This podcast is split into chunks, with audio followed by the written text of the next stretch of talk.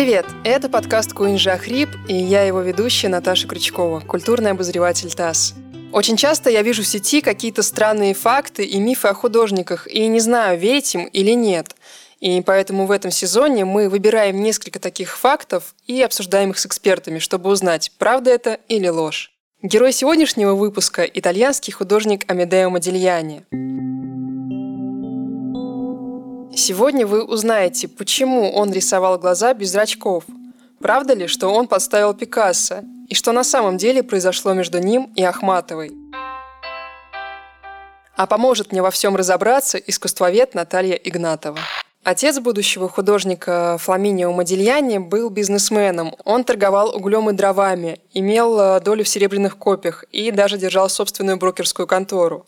Но к моменту рождения Амедео, четвертого сына, он обанкротился, и Модильяни появился на свет в очень странных условиях. Есть легенда, что в тот момент, когда мать Модильяни мучилась схватками, в дверь постучали, это пришли описывать имущество горе-бизнесмена. И, конечно, мама решила, что бедный ребенок — это точно дурной знак, и значит, все в его жизни пойдет не так. Но Модильяни родился в городе Ливорно. По итальянским законам, если вещи лежат на кровати роженицы, то их не могут забрать даже чиновники. То есть это святая святых. И представьте себе, женщина рожает, и вся семья просто в, в минутах отчаяния накидывает э, на эту постель вообще все самое ценное. Вот, в общем-то, в таких условиях и появился Амадео Модильяни на свет свет. И надо сказать, что он был очень болезненным ребенком. В пять лет он заболел тифом, который, в общем-то, спровоцировал развитие постепенное туберкулеза. И во время болезни, в общем-то, мальчик даже бредил, да, и однажды он по легенде бредил именами э, великих художников. И якобы мама вот это воспоминание сохранила, и что это действительно был отправной момент, то, что Модельяне обязательно станет художником.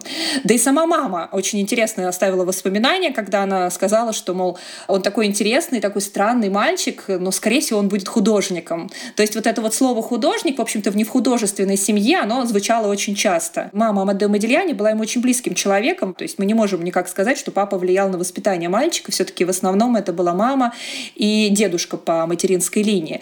И они вложили очень серьезное такое гуманитарное образование в ребенка. Он учился вот в частной домашней такой школе, которую мама основала. Он знал несколько языков, в том числе французский, что позволило ему очень легко переехать в Париж один момент. И более того, он очень любил литературу, он обожал поэзию и знал наизусть очень много стихотворений. И то есть, когда он появился в Париже, это действительно был такой интеллигент, интеллектуал, красавец. Поэтому, конечно, женщины обожали, и неоднократно случались драки да, за прекрасного Амадео, такого да, интеллигентного, интеллектуального итальянца. Да, про женщину Модильяни очень много фактов, что он был сердцеедом, менял их э, чуть ли не как кисточки и разбил не одну сотню сердец. А они даже дрались за него ну, он просто был очень любвеобильным молодым человеком, и женщины в него влюблялись.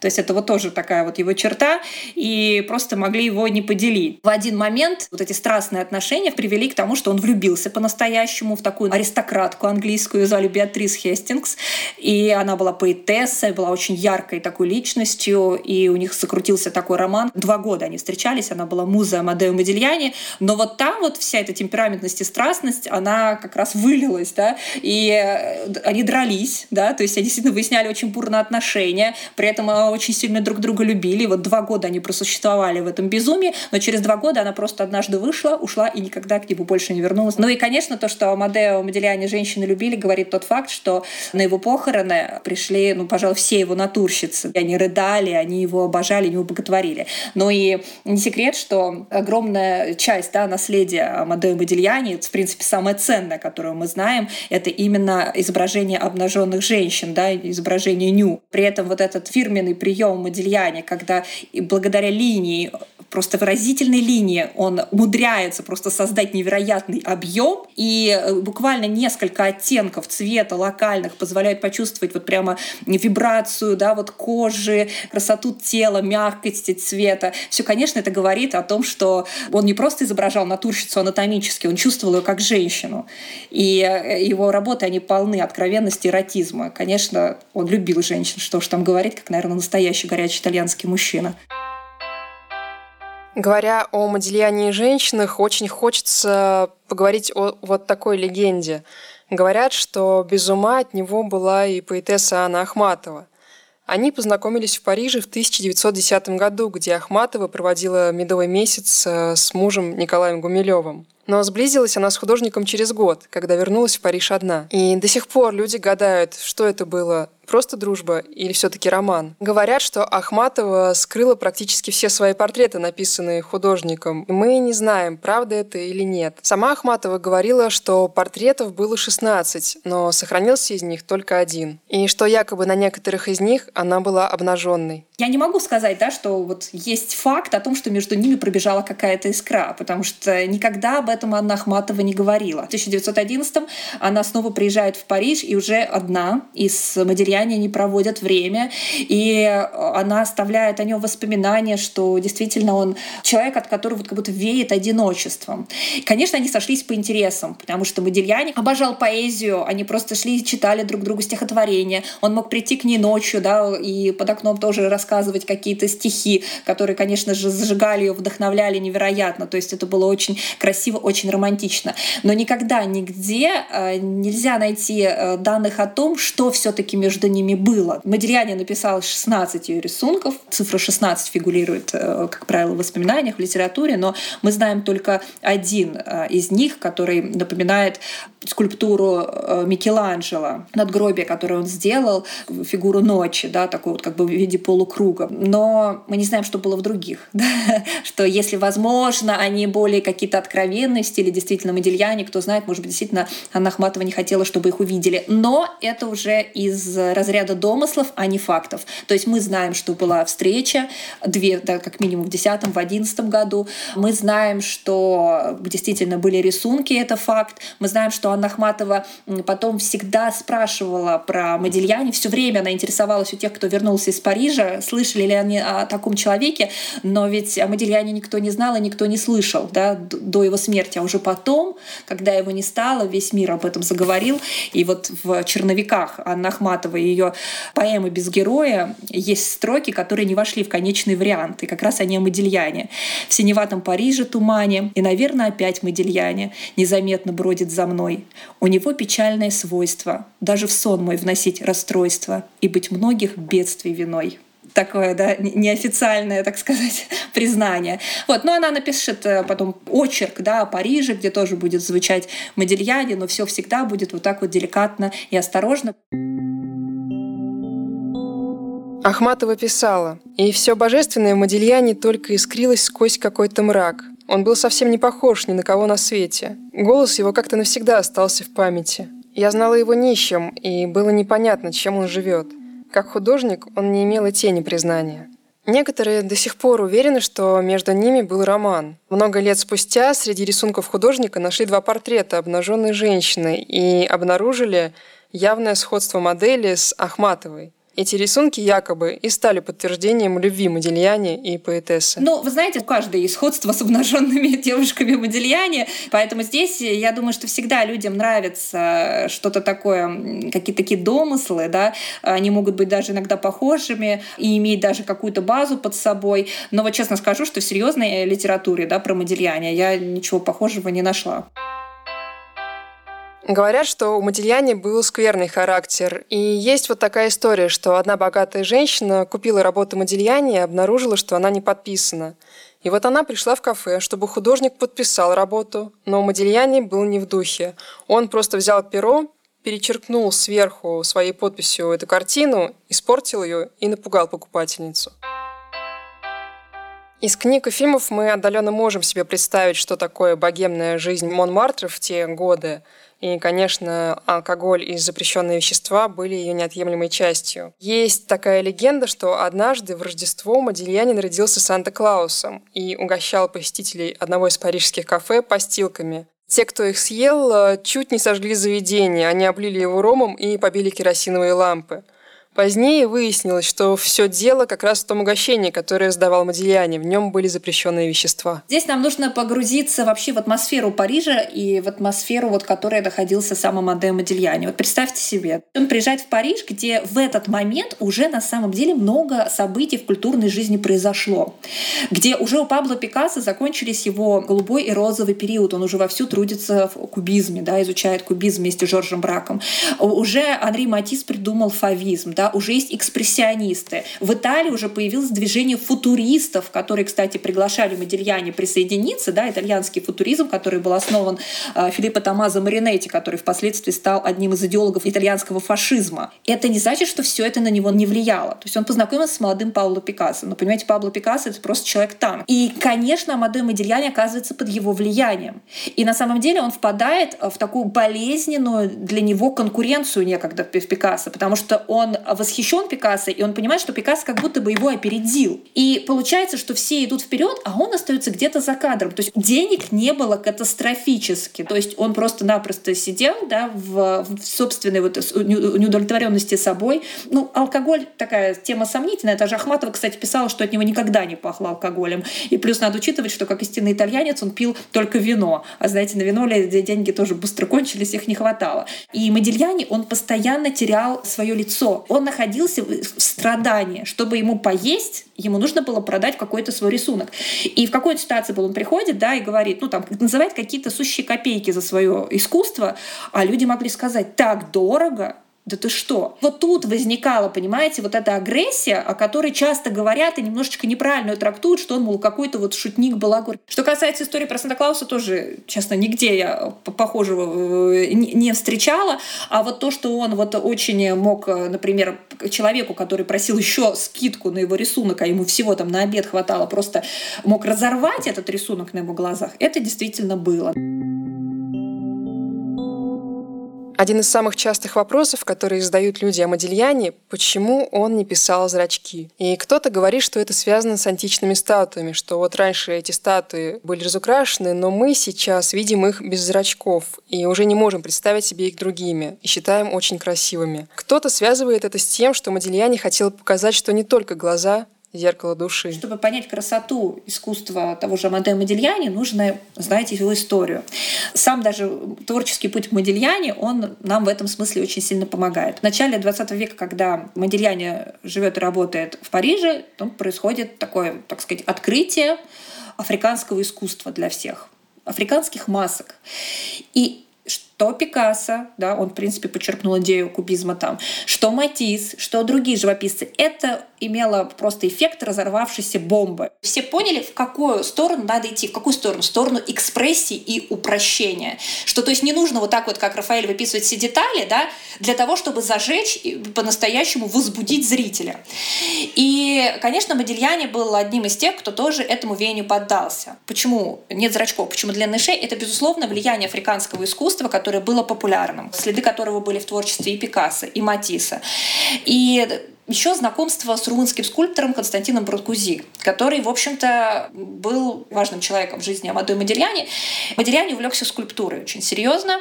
Тут, надо сказать, что тоже отчасти заимствовал идею у Бранкузи, который делал скульптуры голов. И Модельяни именно интересовало э, упрощение форм. Эти скульптуры, они, мягко скажем, вызывали скорее недоумение, чем восторг, что его, конечно, очень обижало. Он настолько разозлился, да, что решил ну, больше скульптурами не заниматься. Но это не совсем единственный повод. Дело в том, что при работе с камнем у него обострился туберкулез, и поэтому отчасти, ну, как бы, знаете, он уже был физически вынужден бросить, и тут все друзья смеялись. И когда Модельяне бросает увлечение скульптурой, действительно, вот как-то само собой так получается, что вот труд приносит свои результаты, первые плоды, и что Модельяне начинает действительно формироваться вот именно свой стиль, да, свой стиль, который, конечно, заимствуется из э, африканского искусства и скульптуры. И скульптуры же нужно было где-то хранить, хранить ему было негде, ему кто-то сказал, да брось их в воду, вон, в канал. Говорят, что Модильяне, мол, бросил. Когда отмечали столетний юбилей Амадео Модильяне, пытались найти эти головы, и, что интересно, нашли три, но это оказалась фальсификация, то есть кто-то решил пошутить, заранее приготовился, раскидал эти головы, но, тем не менее, до сих пор есть вероятность, что эти головы действительно где-то находятся. То есть всего вообще, всего Амадео Модильяне создал 25 скульптур, из них 23 головы. Но, на мой взгляд, они прекрасны. Он еще их так выставлял на выставках, то есть не отдельную, да, одну там голову, а именно вот выставлял в круг и делал подсветку из свечей. То есть это, конечно, создавало впечатление такого древнего алтаря. Тоже, да, была история, когда вот он увидел камень, потому что, ну, где этот камень взять? Это же тоже было проблематично. Он вот мог прямо где-то на стройке увидеть камень и начинать там работать. И тоже популярные э, слухи, о которых я слышала, что, мол, мы видели эту скульптуру рабочие, отняли у него ее и там э, стали использовать в дальнейшем для своих целей. Но это вот скорее ложь, потому что на самом деле было более гуманно. Это была стройка, где работали итали итальянцы, и когда они увидели, что да, Модельяне вот действительно с таким увлечением создает скульптуру, они наоборот его защитили, то есть не давали ему мешать, вот, и как-то очень с пониманием к нему отнеслись. Вот с таким фактом я сталкивалась. Мы знаем довольно много примеров художников, очень известных сейчас, но при жизни которых у них была только одна персональная выставка. И тут Модильяни стал рекордсменом. Его единственная персональная выставка продлилась около часа. Да, при жизни э, персональная, да. Ну, то есть он то есть, выставлялся благодаря меценатам и в осеннем салоне, и э, на других выставках. Он, кстати, выставлялся в, э, в кабаре Вольтер в Цюрихе, откуда потом пойдет тоже движение дадаистов. То есть, это, ну, то есть возможности были, да, и даже получал восторженные отзывы критиков. Кстати, вот такой момент, когда казалось, все начинает налаживаться, он был. Вот. Но в Париже была действительно всего одна выставка, для которой была выбрана крайне неудачная локация, прямо напротив полицейского участка. И, конечно, когда полицейские увидели вот эту вот всю красоту в виде э, изображения обнаженных женщин, кисти Модельяне, они просто прибежали, и тут же, можно сказать, выставка еще не успела открыться, то есть посетители ее не видели, они потребовали эту выставку закрыть. По словам хозяйки галереи Берты Вайль, комиссар под смешки обретавшихся в участке бедных бесов приказал ей немедленно снять всю эту дрянь. Еще в сети очень много фактов, связанных с отношениями Модильяни и Пикассо. Говорят, что они были такие то ли друзья, то ли враги, и все время были в какой-то конкуренции, соперничестве. И есть даже фильм «Модильяне», где как раз эта тема проходит красной линией. Это не так. То есть в действительности они познакомились, будучи оба молодыми людьми. Жили они по соседству. Пикассо в это время жил в такой батолувуар. Переводится это как «плавучая прачечная», вот такое шутливое название. Вообще во всех вот этих таких э, дешевых э, ночлежках там было всегда очень жарко летом, очень холодно зимой. Но за счет атмосферы, которая царилась, то есть представьте себе целые там дома, наполненные художниками, натурщицами, там, конечно, было очень очень здорово. И вот на этой почве Модельяне и Пикассо, так сказать, были в одной тусовке, они встречались, они общались. Пикассо был как бы на уровень выше и по успешности, и уже по самостоятельности, и по самодостаточности. Он был уже состоявшимся мастером. Повторюсь, уже шел его такой третий глобальный период, он уже нашел себя в кубизме. Поэтому никакой конкуренции там, или близкой дружбе, или там, не дай бог, ненависти здесь мы говорить точно не можем. Они были знакомыми, они были приятелями. Безусловно, безусловно, творчество Пабло Пикассо, оно оказало влияние на Модильяне и отчасти болезненное влияние, потому что Модильяне пришлось из этого как-то выкрутиться, потому что иначе у него был риск стать вторым Пикассо. Еще есть такая легенда, в которую очень трудно поверить, что когда в 1911 году из Лувра украли Джаконду, то одним из подозреваемых был Модильяне. И мало того, что обвинили Модильяне, так он еще и Пикассо якобы заложил, и того тоже вызвали на допрос. Хочется понять, что это вообще за история и имел ли к ней отношение Модильяне. История такая. Дело в том, что уже Пабло Пикассо к этому времени, когда украли Мона Лизу, он уже был вполне таким известным художником и водил очень близкую дружбу с поэтом очень знаменитым в то время Аполлинер. Вместе начинают увлекаться, коллекционировать э, ну, какие-то африканские артефакты. Гиом Аполлинера был помощник, который сказал, ой, смотрите, какие у меня тут классные скульптурки вот африканские. А Полинер был в восторге, позвал Пикассо, они прикупили себе вот этих вот скульптур. Только он сказал одну фразу, вот этот молодой человек, который продал, сказал, вы только их на видное место не ставьте. И, соответственно, те послушались. И представьте себе, буквально спустя короткое время этот молодой человек уже уволился, читают новости и говорят, что вот похищена Мона Лиза да, первая новость, что вау, в Лувре украли Мону Лизу, как это возможно? Потом вторая новость, пришел некий молодой человек, пишут имя вот этого помощника, который рассказал, что он там таскал каким-то образом э, скульптуры, да, какие-то артефакты из Лувра и их продавал. Он признался, что он не крал Мону Лизу, Представляете? В этот момент Пикассо и Аполлинер понимают, что их имена знает полиция, да, что у них есть вот эти, то есть они понимают, что их заложили, могут на них, то есть раз они скупают, понимаете, какие-то краденые, непонятные произведения искусства. И в итоге Аполлинер решил признаться. Пришел в, уч- в участок полицейский, сказал, я вам все расскажу, только ну, полная конфиденциальность, да, и, в общем, всячески не называйте мое имя. Он все честно рассказал, и его тут же арестовали. На следующий день, ну, Пикассо понимал, что к нему точно придут, Пикассо приш... пришли, э, повели на допрос, и устроили очную ставку. И спросили у Пикассо, знаете вы Аполлинера или нет? Пикассо сказал, я его не знаю. И их дружбе пришел конец в этот момент. Ну, в итоге всех отпустили, но Аполлинер был как человек просто сломлен, потому что они действительно были очень близкими друзьями. Почему Пикассо так поступил? То есть инстинкт самосохранения, что это? Но, то есть это такое темное пятно на факте биографии Пабло Пикассо. А Амадео Модильяни здесь совсем ни при чем. В фильме «Модильяне», о котором мы уже сегодня говорили, сценаристы придумали вот такую концовку. Внимание, спойлер. Модильяне избивают на улице, и он еле-еле добирается до дома. Жена – Жанна, и друзья отправляют его в госпиталь, где он и умирает. Жанна от горя кончает жизнь самоубийством, при этом она была на девятом месяце. И дальше, в самом конце фильма, мы видим двойные похороны, на которые пришел и Пикассо. Но на самом деле в жизни все сложилось не совсем так, как показано в фильме за годы жизни в Париже ну, личность Модельяне, э, здоровье Модельяне определенно деградировало. То есть э, костюмы становились все более мятые. Он очень плохо выглядел, э, потому что гашиш делал свое дело, ну и, конечно, так или иначе развивающийся туберкулез. И однажды его друг э, Константин Брункузи, скульптор, посмотрел на Модельяне и сказал, что, дорогой, тебе нужна подруга, которая могла бы хотя бы обеспечить тебе достойный быт. Ну, то есть, чтобы ты не голодал, не скитался. На что Модельяне был готов ответ. Я жду ту, которая приходит ко мне во сне. Она тихая, как ангел, у нее грустное лицо. Она все время молчит и не, и не выдает своего присутствия. Но я чувствую, чувствую, что она рядом и верит в меня. Вообще, конечно, описание очень э, спорное, очень сомнительное, да, но в один день Модельяне действительно повезло, и он увидел э, Жанну Бютен, которая была, ну вот объективно, серой мышкой. То есть это была тихая, скромная девушка. У нее был такой очень деспотичный отец. Ей удалось вырваться, так сказать, из-под контроля. И она занималась тем, что она хотела, то есть э, ну, была такой начинающей художницей. Но Модельяни вот что-то в ней рассмотрел. То есть, ну, то ли это были действительно какие-то очень яркие, красивые каштановые волосы, то ли действительно, что он видел ее во сне.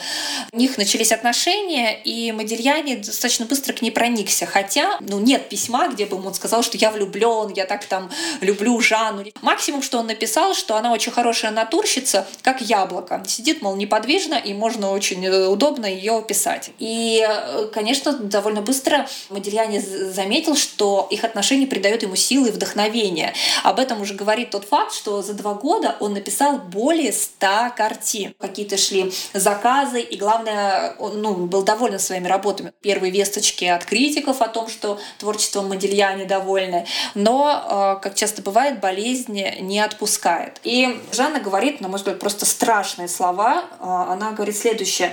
Вы просто не понимаете. Моде обязательно нужно умереть. Он гений и ангел. Когда он умрет, все сразу это поймут. Модильяне становилось все хуже, и она смотрит на жизнерадостную дочку — и смотрит на болезненного мужа. И, представляете, решила отдать дочку, ну, натурщице на воспитание там на какое-то время, чтобы полностью заниматься мужем. 22 января он попадает в клинику для бедняков, да, с обострением туберкулеза, а уже 24-го он умирает.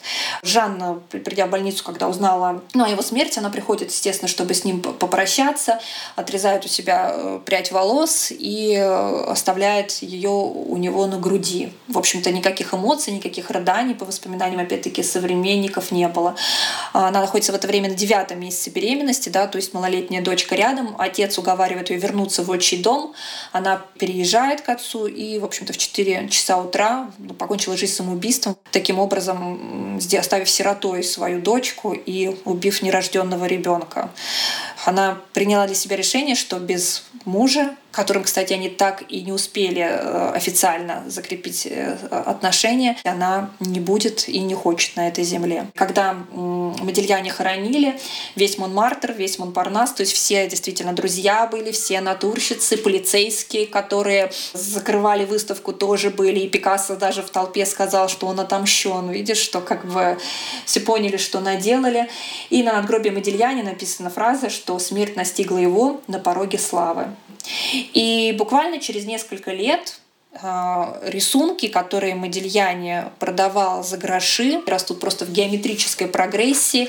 И та же Анна Ахматова, которая пыталась что-то узнать о Модильяне, теперь это не представляет никакого труда, потому что о Модильяне говорят все. На мой взгляд, его именно ценность как художника, то, что в такой вот действительно на пике развития да, нового искусства, и находясь действительно в Париже, в столице да, искусства того времени, ему удалось, вот несмотря на все соблазны, да, то есть это общение с Пикассо, там, с Матиссом, с Бранкузи, там, с Кутрило, с кучей других художников, не затеряться, а выстроить в муках, в нищете свой собственный стиль, который говорит нам о том, что перед нами настоящий уникальный самобытный мастер – чей почерк невозможно э, перепутать ни с кем.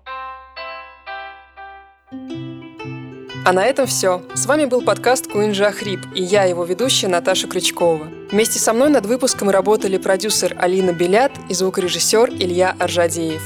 Слушайте нас на сайте и в соцсетях ТАСС, на Яндекс.Музыке и в Apple подкастах. А еще в приложениях Google Podcasts, Anchor FM, Pocket Casts, CastBox, Overcast – Обязательно оставляйте свои отзывы и любите искусство.